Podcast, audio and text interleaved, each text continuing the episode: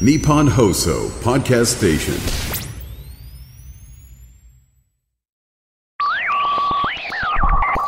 漫画のラジオあんまり回をまたいで、この回とこの回の特徴みたいなことを言うことがあんまりないんですけど、えーとうとう千葉哲也さんにお話を聞けている今回のシリーズ、え2回目と3回目で、えー私はあのインタビューする人間として、えーちょっとした葛藤があります。どういうことか。あの、千葉哲也さんみたいに、本当にキャリアの長い、えーとても、まあ、有名なんて言葉では片付けられない方になりますと、まずはですね、えーいろんなことをもうすでに、えーいろんな人がいっぱい聞いている。そりゃそうですよね。その中で、えーオリジナルなことを、えー聞いてみたいっていう気持ちはやっぱりあるわけですよ。で、今回第2回の方はそうなんです。で、第3回は逆に、あの、有名な方だからこそ、いろんな噂も聞くわけですよ。で、その聞いた噂が本当かどうか聞いてみたいっていうのが、実は第3回なんですよね。で、第2回については、はい、あの、私インタビューするときに、えー自分がびっくりするような話が聞きたくて言ってるわけですね。えーで、あの、自分がびっくりするような、ことがありました。はい。えーあの、いくらなんでもその比率ってことはないんじゃないかと思った、えーことをですね、ご本人がズバリと答えてくださっております。では、お聞きいただきましょう。千葉哲也さん、第2回、スタートです。プロのうん。その条件って、うん。あ小回りですか？あ、そう。私はね、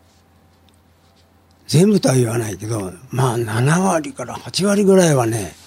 小回りでも勝負が決まっちゃうと思う。7割から8割？うん。ああでこれ、言葉にするのは難しいと思うんですけど、うん、まあ、だけど、例えばね、週刊誌の場合、1週間しかないです。7日しかないですね。はい。で7日間使うときに、私はほとんど7日のうちの5日は、もうその、ネームっていうか、その、こ小回りですね、構成。どこでどういうコマを使って、どこで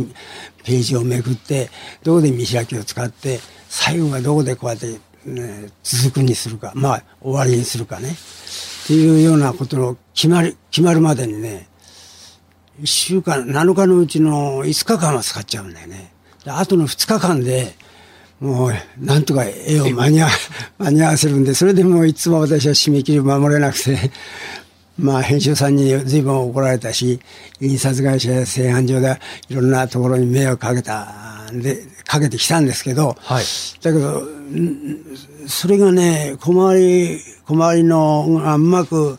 あ、これだったら読者に迷わないで、読者が楽しんで読んでくれるかなっていうところまで行くまで、やっぱり5日ぐらい使っちゃうんですね。あの、このキャラクターが うんこう動いて、うんでっていうストーリーを考えるのにうん迷われるというよりは、あ、ストーリーも、あの、その中に入ってますけどね。あなるほどまあ、ストーリーは1日か2日で、なんとか、あの、こういう話にしようということは決めるんですけど、決まるんですけど、はい。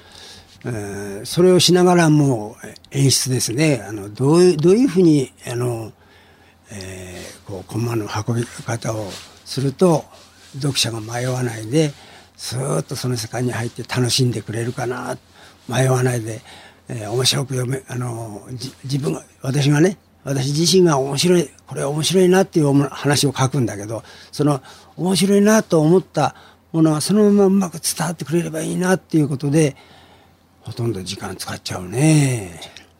第一条件は、うん。まずご自分がこれは面白いっていう話の流れうがあり、ええそれがうん読んでくれる人にうん迷わず伝わる。そう、迷わないで。ずーっとね、はい私が面白いと思った感覚がそのまんま伝わってくれたら一番嬉しいんですけど、なかなかそれが、いまだにまだなかなか、これでわかるかな、これで伝わるかな、ということで、ああもうこんなにね、その60何年も書いてるのに、悩むんですよね。ということは、絶対の公式みたいなものはない。ないですね。もう、一回一回だって全部、キャラクターは一緒でも、あ話話の内容は全部違うんだし、例えばね、落語だったらね、まあ落語は落語の世界で難しいんですけど、そその、同じ話をね、いろんな人がやるじゃないですか。ストーリーは決まってて、最後のオチまで分かってるんだけど、それでもその、その、あ演出の仕方で、その面白かったりなんかで、笑ったりなんかしますよね。そういう世界だけど、漫画の場合は全部ストーリーが 違うんですよね。みんな違う世界を描いてるし、えー、ストあの、連載だとキャラクターは一緒なんだけど、続きものだからずっとあの背景も一緒なんだけど、起こることは初めてのことばっかりだから、だからもう初めて書く漫画を描く時と変わってないですよね。毎回、オーダーメイドの小回りをしなければ、成立しないんですね、もう新人になったばっかりの気持ちで、あの、初心に帰れということはなかなか帰れないんだけど そういうつもりで私はやろうとしてますね実はこの漫画のラジオのシリーズで、うん、あのサイモン文先生に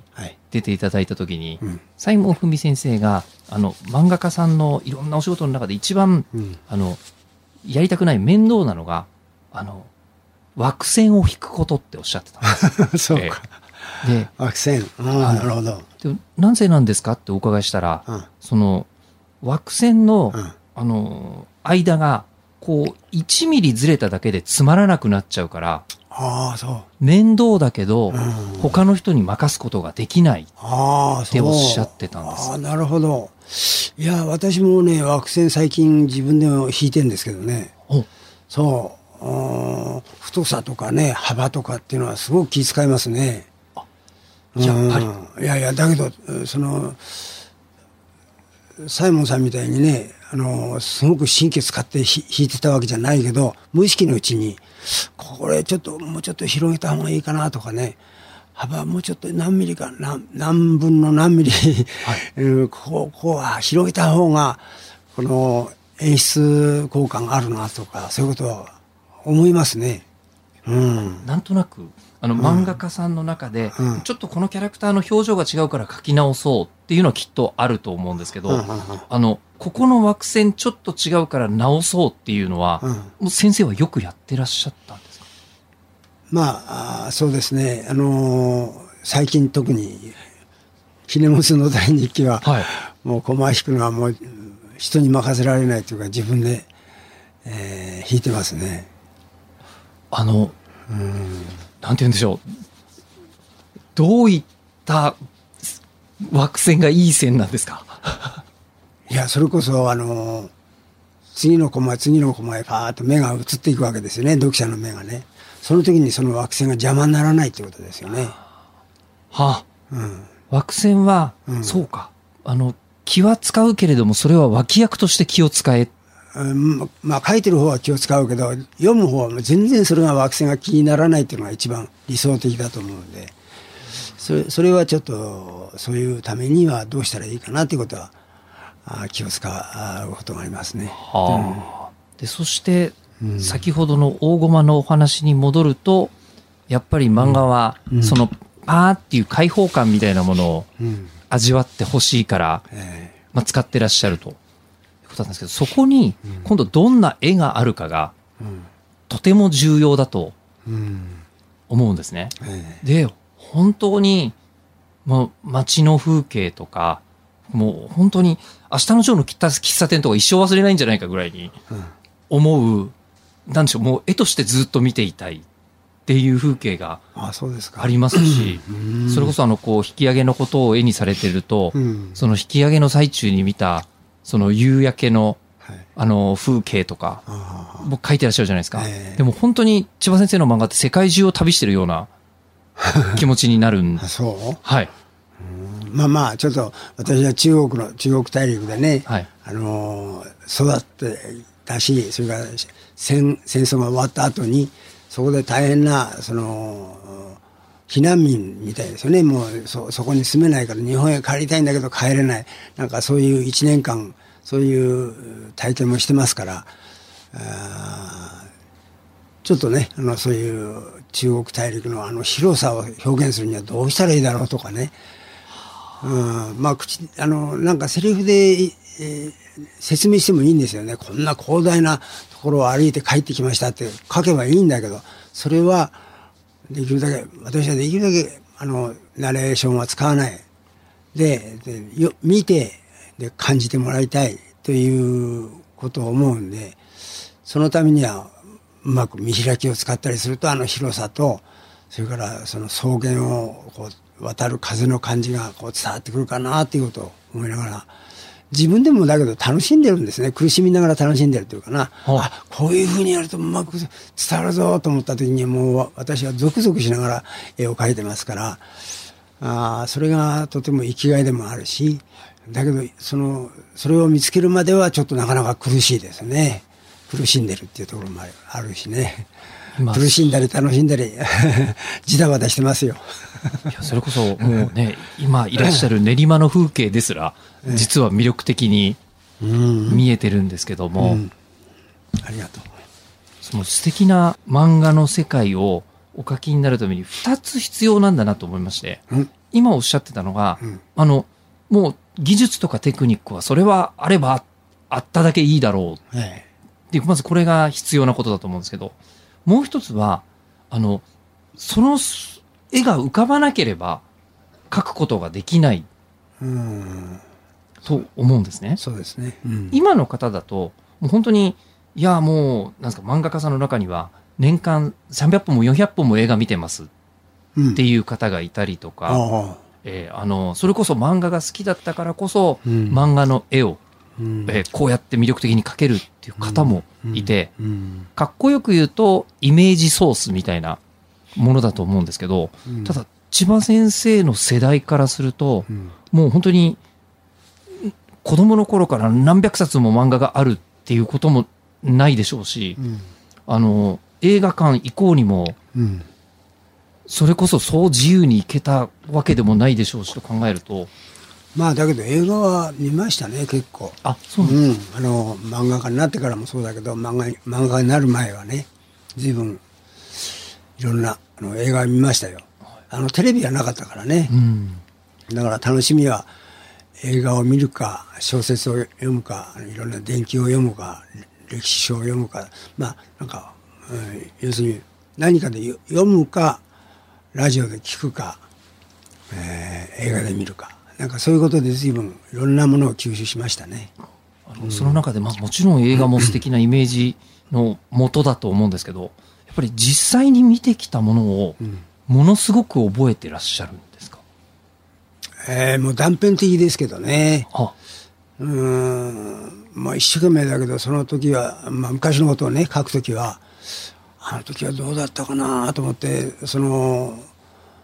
思い出すこともあるんですけども、ただ子供の目でしたからね、たったろ5歳から6歳の目で引き上げてきて、日本へ帰ってきたのが7歳だから1年間かかりましたけど、うん本当に小学校1年生の目で見た記憶だからね、本当にたどたどしいもんだと思いますよ。だから、それでも強烈な印象がたくさん残ってるんで、それはよく私も、あのー絵に描いたりしてたからね、時々。うん。だからそ、その絵に描いたことで記憶に留まったのかもしれないし、あとあの、いろんな人のあの、写真も残ってるんですよ。あの、戦戦争の後のね、終戦の引き上げ者の写真だとか、それから、えー日本が、あの、戦後、本当にあちこち焼け野原でね、そういうところで生きてる人たちを撮った写真だとかね、いろんなのがあるんですよね。だそういうものを見るとね、それがきっかけで思い出すんですよ。それが引き金になってね、あ、そう、こういう格好してた。だから俺もこういうもの履いてたとかね。もうあの時はお腹空いてもう本当に死にそうだったとか、喉が渇いてどの頃ってもういろんなことを思い出す。その写真だとか、それからいろんな手記ですね。あの、えーあの戦争で兵隊さんの手記もありますし、それからあのあれも遺書もありますよね。あのえー特攻隊員の人たちがみんなおとあのお父さんお母さんあ先立つ不幸をお許しください私はもう日本の国のために、えーその戦闘機に乗って、えー命を国に捧げますっていうような手紙がなんかいっぱいあるんですけどねそれも読むとねあその人その時のうん若い人たちの気持ちも、ううん自分は子供だったけどその気持ちが分かったりなんかね、えーしますね。それこそこうあの戦争体験のことって、うん。想像で知るしかない。我々がもし何かするとなると、そうやって取材をするっていうことに、やなると思うんですけど、うん。千葉先生の場合はご自分の体験がありありと終わりだけれども、うんそこにプラスして、ええもう何か作品を作るときは、うんもう取材とか調査はいっぱいなさる。そうで、まあできる。あの、漫画家っていうのは結構あの、締め切りに追われて仕事場から離れられないんですよ。大体ね。だけどなんとか時間を作って、えーその、場所へ、できるだけ、あの、ロケーションを、その場所を調べて、それから、その、スケッチしたり、写真、自分で写真撮ったり、じ実際にその場に行ってこの例えば大自然のところだったらそのその風土の匂いだとかねそういうことが感じたりねあの 私相撲の漫画も描いたんですけど、はい、野谷松太郎。うん、あれはいも随分私はそう取材しましたね。あそうなんですか。うん、それは、あの、んなんて言うんでしょう、わざわざ相撲部屋に行って、あ行きましたね。ええ。うん、まああのたまたまね私はあの昔あの、えー、と中学高校の時には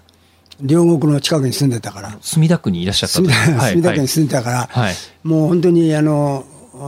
ちょっと表出るとお相撲さんがうろうろしてるんですよ。そういうような場所だったからあーとてもお相撲っていうのはすごく親しみがあったからね馴染みがあったからだからす相撲部屋を覗いたりなんかするのはあのよくしてたんですよね、はい。うん、だから、えーそういう意味でだけどすお相撲の漫画を描くについてあれお相撲さんのうはどういう気持ちで土俵に上がるんだろうか、稽古するときどういう気持ちなんだろうか、えーそれから兄弟子にあのぶん殴られたりなんか昔はねもう昔は本当にねその兄弟子って言うともう無理変にげんこつっていうぐらいねもうボカボカ殴られたし怒鳴られてもう本当に、えーそういうところで強くなってったんですよね。そういう世界だったから。どういう現実なんだろうと思って見に行ったりしたことありましたよ。うん、だからそうそういうあの真夜中のね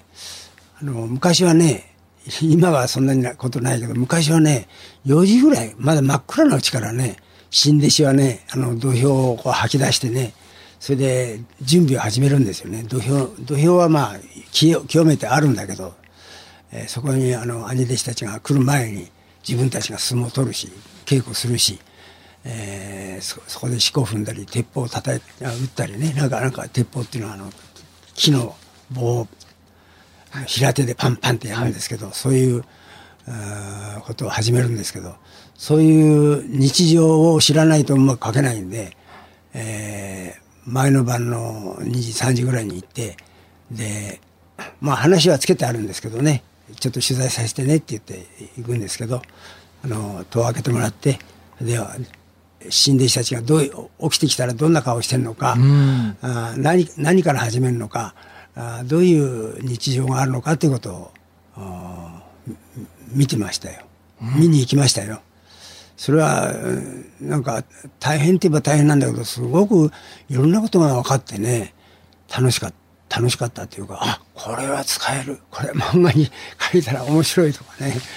えーそういうことはいろいろ発見せできるんで取材に行くっていうのはすごく私は好きでした。うんあの先ほどからお伺いしていると、うんあのー楽をしようっていう欲が、うん、千葉先生の中に全然ないなっていう気えが。楽をする？はい。あだから取材に行くと楽ですよ。え？取材に行くといろんなことが情報が私の頭の中に入るからすごく楽なんですよ。あの絵も描きやすいしお話もいろいろ作りやすいしエピソードも考えやすいしだから取材するとすごく私は楽になるんですよ。取材しないと苦しいばっかりですよ。もう要するに想像してもなかなか分かんない世界を描くっていうのは難しいじゃないですか。ねえだけどいろんなことを知って見て見てればああの話はそのまま使えるとかね。ドラマに使えるとか、はい。うん、絵絵もそのそのまま描けるしよ。写真もちょっと撮ったりスケッチしたりしてるしたものが手元にあるんだから、はい。うん、あの、楽をするために、えーその取材するし。あのーむしろ、なんていうんですか、取材が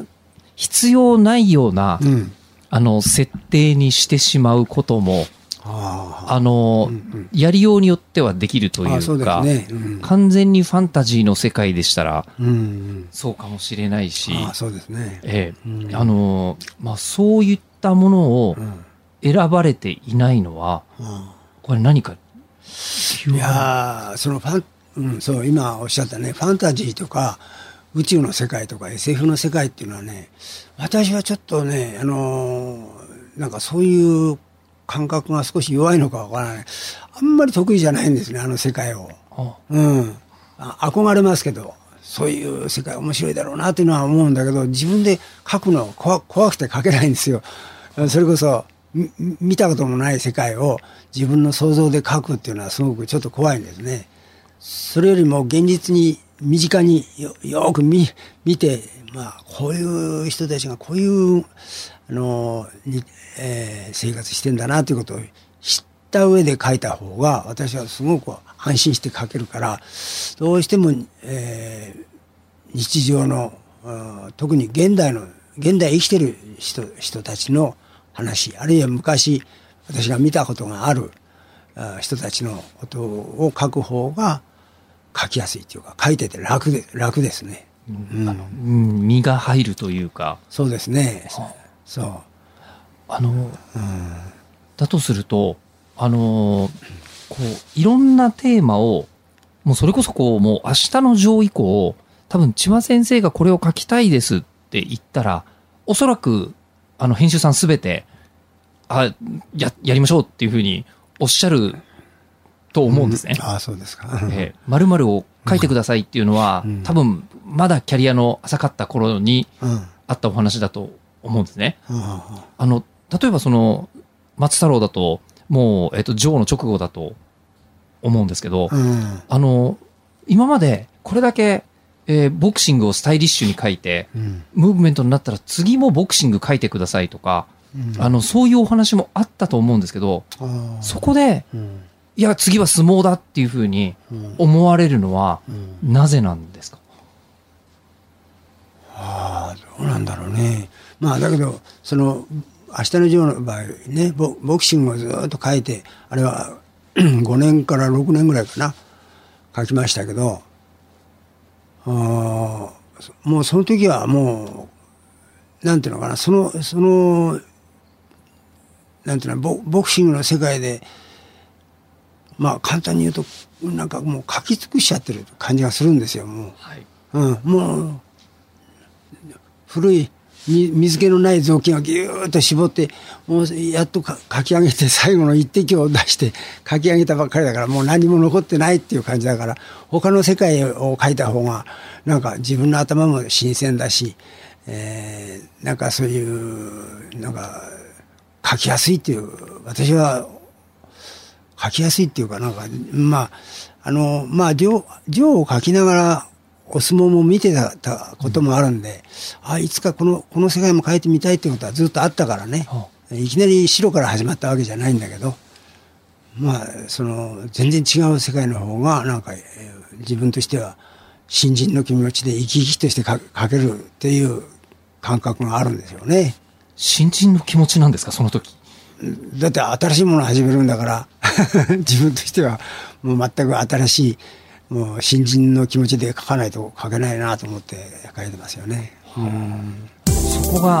あの、先ほど一番初めに少し言いましたが、いやー、千葉哲也さんをして、7日あったら5日、小回りとネームに使ってる。そして、今でも、こう、正解がない。で、どこでゾクゾクしてるかというと、伝わる絵が描けた時っていうのは、なんかもう真髄を感じますよね。うん。で、どこまで行っても、なんか手慣れて守りに入った作品は、あの、書いてない。でもこれがまたもう一個すごいなと思うのは、守りに入っちゃいけないみたいのを、モットーで思ってるわけじゃなくて、当たり前にそうなさってるんですよね。いや、なんかもう、えー、すごいですよ。キャリア60年目で続々できるって、羨ましいです。いや、そういうラジオやりたいですね。はい。ということで、で次回はですね、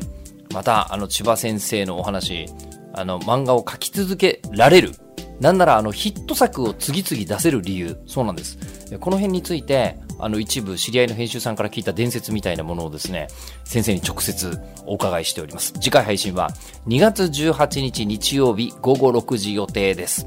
お楽しみに。